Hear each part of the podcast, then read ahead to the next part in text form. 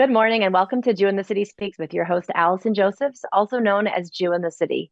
If you haven't seen it yet, you can catch part one of our Jewish matchmaking interview series that we're doing right now. It's a new show that just came out on Netflix. Um, I previously spoke to the producer consultant on the show, Ronit Polin Tarshish, about her role behind the scenes. Um, but she's someone you didn't know about. Um, if you saw the show yet, uh, which premiered on May 3rd, um, the star of the show, who's joining us today, is Aleeza Ben Shalom.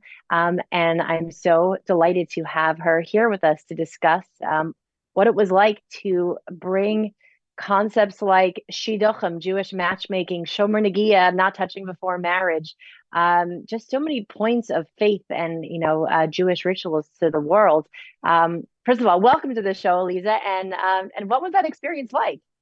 Thank you, Allison, so much for having me. It was actually incredible. It was refreshingly beautiful and not at all like other people's experiences who have struggled to have a beautiful story and a true story represented.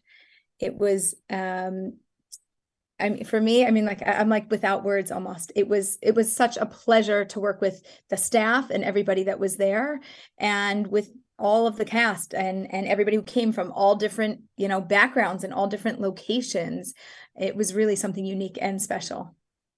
So I just want to, I agree um, as the viewer, um, and as I mentioned to Ronit, um, I, first of all, as our organization has been working for, fighting for so many years, uh, Jewish representation in general is highly problematic. Um, Orthodox Jews are basically never in the room, you know, sort of for that specific piece of it, are basically never in the room to, you know, tell the stories in their own words, both as sort of the stars of the show and then, you know, kind of the behind the scenes piece of making sure that everything is in place because I really think that it has to be both pieces, you know, you kind of carrying the show with your authenticity and your character, and then Ronit to kind of like look over everything and make sure that everything, you know, was as it should be because it's kind of hard to do both roles.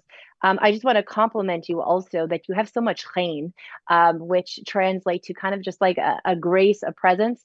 You know, the thing about um, reality TV is that it often kind of like has to rely on drama and in shows especially about dating um, i was really envisioning that it would be kind of showcasing the worst of what people can be people can get so petty and shallow and um, bring out the worst qualities in a human being so besides just jewish representation in general being something that is uh, often not good enough.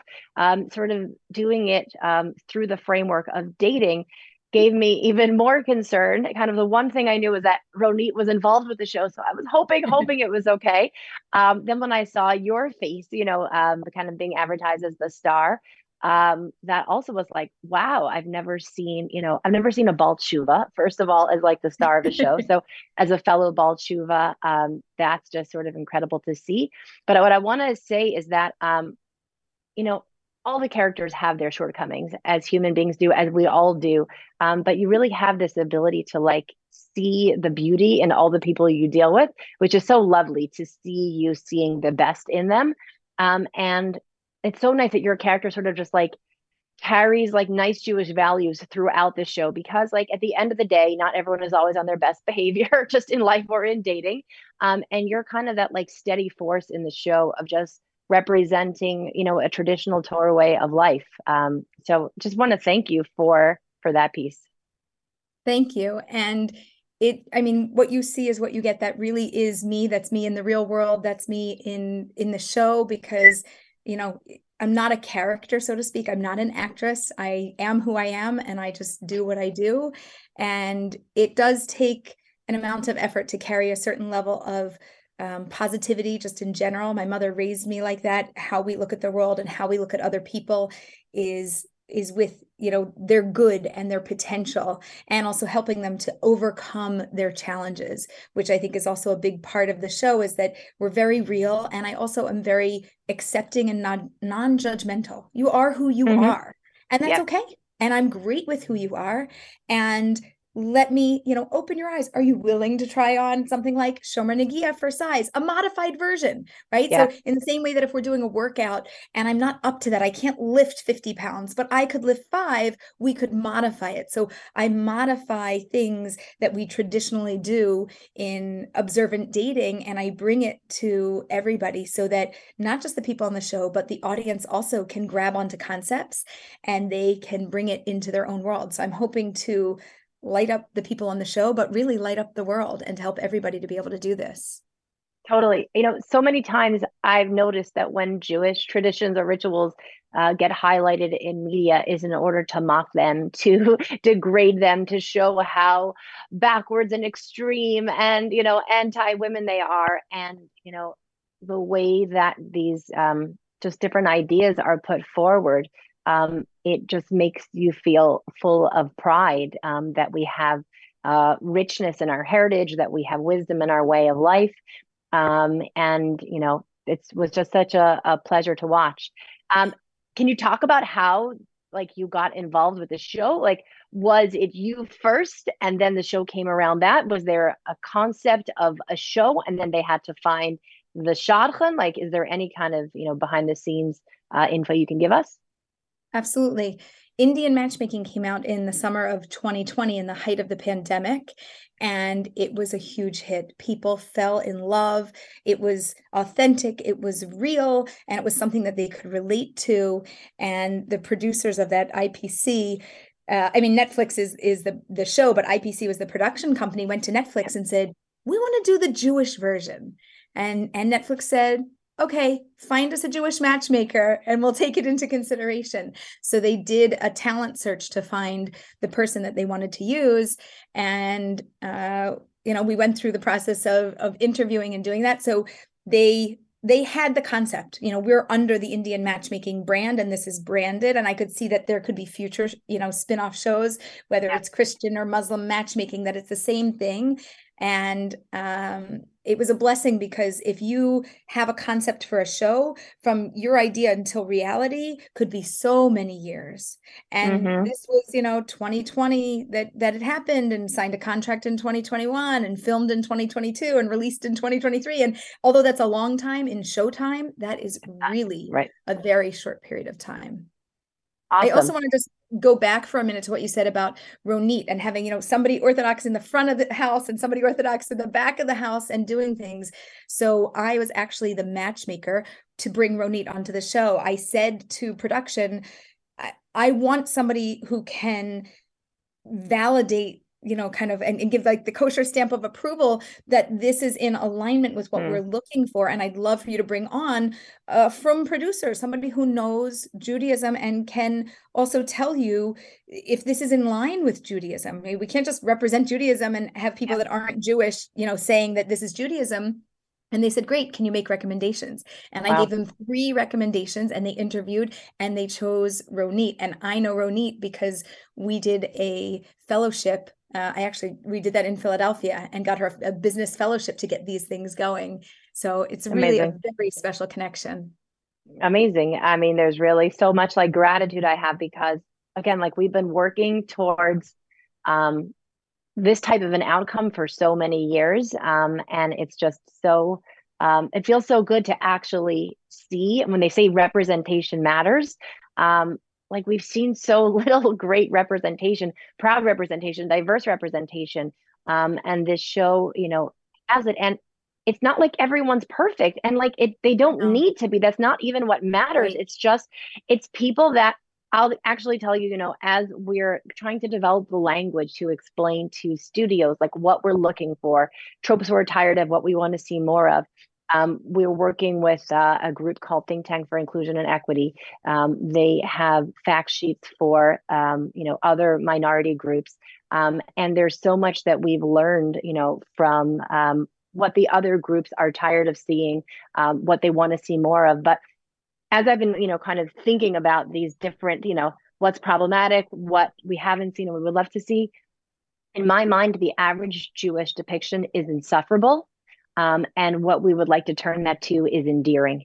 Um, just characters that we can root for, um, characters that, you know, if they find love or happiness like you know we're cheering them on. And i feel like that's exactly what i found myself doing for these characters. Um, they were a wide range of jews so they don't all represent how i live or how i ever lived.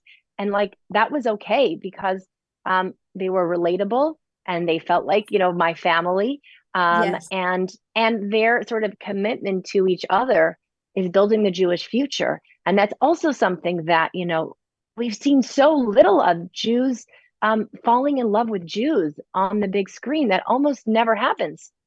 Um, and, you know, because media is so impactful, and like, gosh, I wish I could convince donors how flipping impactful media is. But like, I mean, the impact of this show to inspire the viewers to want to go out and find a Jewish partner um, and find Jewish pride and find Jewish wisdom um, you know, I think it's um, so so tremendous. Um, are there any ways, any kind of behind the scenes, you know, um, moments where you think that your presence or Ronit kind of broke down stereotypes about Orthodox Jews or sort of the matchmaking process? Because I think, you know, people see it as Fiddler on the Roof, as, you know, that's referenced in the show itself. Um, and sort of this idea of you know it's arranged it's without choice um, and by the way i want to also give space to the fact that there are a, a, minority of people where they don't have much voice or choice in that that's against jewish law but in dysfunctional homes you know there are instances where that happens that, that is work that our organization touches but when judaism is practiced as it's meant to be um, it's meant to be a beautiful thing so because people have so many stereotypes in their mind any instances of you know your presence there changing people's perceptions? I think just by the nature of who I am and how I interact with people, that helped them to look at me in a different way. Um, they knew that I was Orthodox, so I was either going to be wearing a wig that had to be taken care of, or I had a head covering in a different way. So there, there was an awareness. They catered to having kosher food, and when we were in Jackson Hole, Wyoming, and there's no kosher food, they're like, okay, so there's a grocery store. You can get everything you need. We'll get, you know, make sure that you're taken care of. And they were always looking out to do what they needed to do in a very beautiful and respectful way.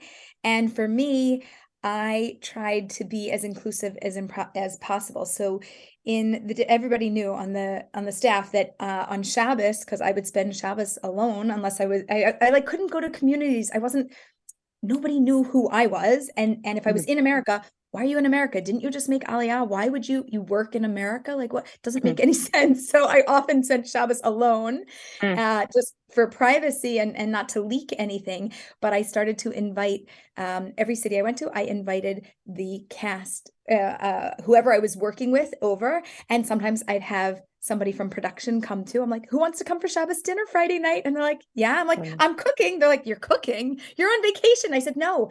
They bought me a suitcase. I had my kosher suitcase. So I had my luggage, my luggage, and my kosher suitcase with my pots and my pans, and I had kosher things where I go. And they bought me everything that I needed mm-hmm. so that I could live my authentic Jewish kosher life on the road. It was really beautiful and and to me heartwarming. They were they went above and beyond to take care of any of my needs. It's so gorgeous. It, it warms my heart. Um, jews are not often included in inclusion spaces. Jews are often not accommodated when sort of accommodations happen um, in sort of different professional corporate spaces. Um, and it only changes when we have a presence when we raise our voice. You know i think um, my perspective is that I think in most cases people don't realize, don't know. Um, and it's so great because I think, you know, you doing this will only set the bar higher um, and create, you know, increased awareness. Um, and it's such a lovely thing that you're not just there to film a show that will hopefully do well and make money, but like your values, you know, go off the screen. They continue, you know, um, in your everyday life, the value of hospitality, hachnas orchim. Mm-hmm. Um, we don't see like the ending in this season yet. Um, you know, and I guess I feel like characters um have different paces of like how soon they want to get married. Um, there was one character that that seemed like they're years away, and I'm like, hey, let's get moving here. Like me too. I'm like, if you want a marriage, you can't tell me four years. That doesn't work. but it is. It's their, it's their own timeline. We have we have to work with you know real. This is real people, and it's across the Jewish spectrum. So for and some of them were very young. The youngest person I think was 24. So for yeah. somebody who's secular and 24, you know, like, oh, to be married in either four or six years, you know, depending, but I'm looking for a serious long term relationship you know to me i also question that well how's that going to work are you really looking for something serious are you sure? You know like i push the envelope a little. I i lovingly play with them through the concepts so that they can try them on for size because often they haven't really been thinking about marriage. They're thinking about a relationship they're thinking about love they're thinking about a connection but in terms of actually settling down it is for some people it is far away. Mm-hmm. It's interesting because I felt like, and it was so beautiful how the sort of longer, older married couples, um, you know, kind of were woven through to give some of their wisdom. And, you know, the fascinating thing for me, like I got married at 20, I met my husband at 17, first day of freshman year, and we waited three whole years to get married. It was not through the shidduch process. We just met the first day of college. Um, wow. And I was looking for cute boys with yarmulkes. Um, I found a few, but um, he, he was one that was available. Um, and we were kind of just friends at first. And then um, because we realized we couldn't just be friends for too long. I actually went to Israel for a whole year to take my time to grow and kind of get myself ready for that next stage.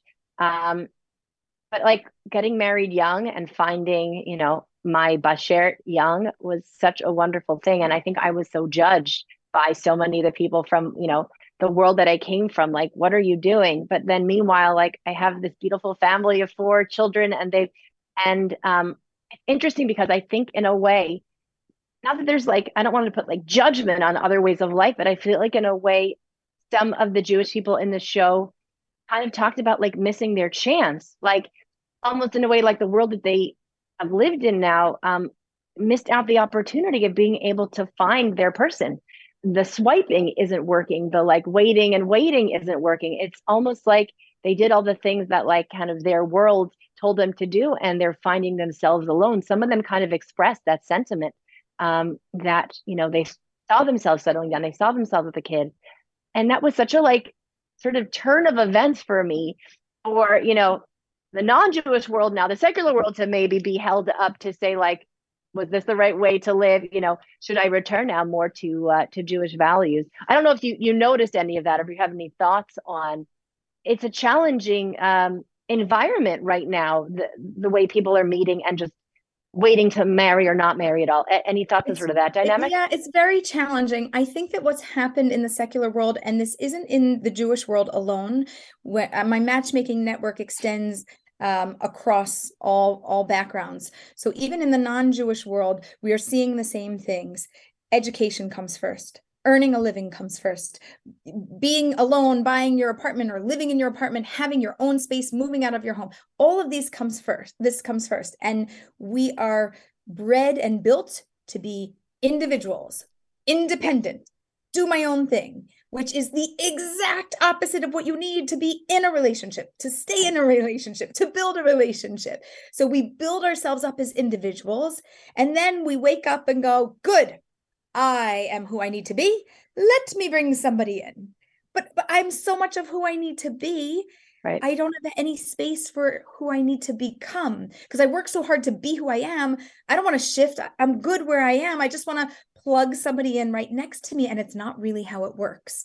And mm-hmm. I think mm-hmm. that traditional Jewish values of yes, getting married at a young age, it's incredible. You grow and become who you need to be together okay so you have less financial stability or somebody's still going through school or still you know working their way up the ladder no problem it's okay but you have your family you have the stability of a home environment and being involved in a larger community as a unit together so that you're not just independent and alone in the world and i think independence became something that people started to worship that's what we mm-hmm. wanted mm-hmm. and we got it now yeah. we achieved what we wanted and we didn't get what we really wanted, which is love and community and connection and this person to live and grow with. And people are seeing it, I hope, through this show and seeing something really beautiful and going, wait a minute, I don't I don't have to wait till 27. I could start at 24. Wait, right. maybe I could shift my timeline. Maybe I should get more serious because maybe when I want to find somebody, it's not going to happen right away. And I don't want to wait so long. It, it's it, again, I always say this it's the hardest thing to do in the world to get married, to find your person, to choose them, and for them to choose you back. Mm-hmm. There's nothing like it. It's so difficult. If you wait to start it, we don't know what's going to happen. I like no waiting. Every like prep yourself. You know, 22 and secular, great. 22 and religious, great. Any age, it doesn't matter. Just start as soon as you can start because we don't know how long the process is going to be. And the more you grow with the other person, the easier it is in life. I got married mm-hmm. and I was 25. My husband was 36 and there you know we have an age gap between us and he said he worked so hard not to be so independent that he couldn't come together with somebody. So even mm-hmm. though he could have had an apartment on his own, which he did for a time a period of time, several years before he started to live with other people so that he would be used to being hmm. inconvenienced, mm. having to work around somebody, and building a life with somebody else in it. So mm. he had an acknowledgement of that. And his, you know, rabbis and his teachers said, you know, you have to watch out for this. Look for somebody that you have things in common with and mm. try to build a current life that will be in alignment with the, the future life that you want to build. Beautiful. Uh, yeah. I mean, I think this is this this wisdom will um i think be so powerful for so many people because i think you know you kind of follow the rules. And the truth is that as a person who became observant i felt like i followed the rules of the world that i was in up until the point that it stopped making sense to me. And then of course i did the reevaluation um, and and made and made that shift. I did it young. I did it when i was like 16 17 um, and i think it's so incredible to be able to put this wisdom out there for people who don't have to go on as long and then say, oh, wait, you know, what happened to my youth, to my chance to, to find someone. Do you think that there, you know, we saw certain things on the screen, it's cut and edited in a certain way. Do you think there was um, people that you dealt with that were more skeptical and then the more they worked with you, they began to trust in the process more? So I think I have a certain gift. This is this is why I'm in this industry, but I have a certain gift of making people very comfortable. And mm-hmm. even, you know, in front of a camera, no camera, it doesn't matter. I could sit down with somebody and very easily in 3 to 5 minutes have them to start tell me their life story, you know, hand them a box of tissues because they're yeah. crying because I come in with no judgment and I come in with connection and I come in with a belief that they will find what they want and that I'm here to help them. And people just open up. And so I didn't find that people were hesitant to open up. You might have seen in the very beginning of an interview, somebody was a little bit more comfortable just to be on camera. But between us, I, walked in for the first time to meet somebody, you know, Harmony, for example, and she's like, hello, and gives me a hug. Everybody, Danny, Nakisha, Cindy, hello, and hugs. It was very, very warm. And all of the men, you know, knew I walked in, I gave the mezuzah a kiss, and I gave them a wave. And I said, hello. Yeah. We didn't shake hands. You know, it was very um, beautifully and respectfully done. And I think that's also something to point out. I think that there were a lot of little Jewish references and nuances, things like kissing the mezuzah that was mm-hmm. acknowledged. Mm-hmm. Yeah. And that could very easily just be glossed over like oh you don't know that that's important. But it was things like that that i you know and i even pointed it out to you know the the film crew and the production and said you know like this is something that we do. I just want you to acknowledge like kissing the mezuzah you know it's a way of acknowledgement. This is like a part of a traditional thing. You might want to catch this. And they were extremely receptive to anything that brought more wisdom to the whole process and and like more beautiful pieces of Judaism. They were very happy to include it. We we included um just you know like blessings. Yeah. Yeah. Ble- also, oh, oh, yeah. Blessings are my superpower. My name's Aleeza yeah. Bracha and giving blessings. Yeah. And I gave a blessing to everybody after every single meeting. So you don't see all of them, but you catch yeah. that I give a blessing and people receive them. It is when do you see that on on a show right. on a reality never. show right it's never it's unheard of but they I felt like they really they really did build this show around the energy of who I was and the Judaism and the life and and the warmth and the connection that I bring to people and to the world and they captured it. I feel so honored and blessed to have been a part of this and that they they were able like to say like oh they, they no, nobody knows how to do it. My answer is yes, they do. Maybe we just didn't have the right representation to do it yet. But yes, they do. And when you have the right person in the front of the house and the right person yeah. in the back of the house and a beautiful production company that says we want to make it more documentary style, even though it's a reality series, I think that you can end up with something. Inc- I mean, I know you can because we just did. it's it's really just about like giving the real people the chance to be authentic as opposed to projecting judgment um, onto you know what's in front of them. I think that's what makes all the difference. I think there's just been so much judgment um, and kind of sort of past ideas um, put onto the jewish subjects of most of what we've seen. Um, and I, I, think it's groundbreaking it's historic. Um, we will hold this show up to other studios as um, an example of what could be done um, if you just let people speak, uh, you know, authentically in their own words. Um, so it's really um, incredible. And I mean, really, all I can say is I hope there's season two. I think there's so many more stories to tell. Yeah.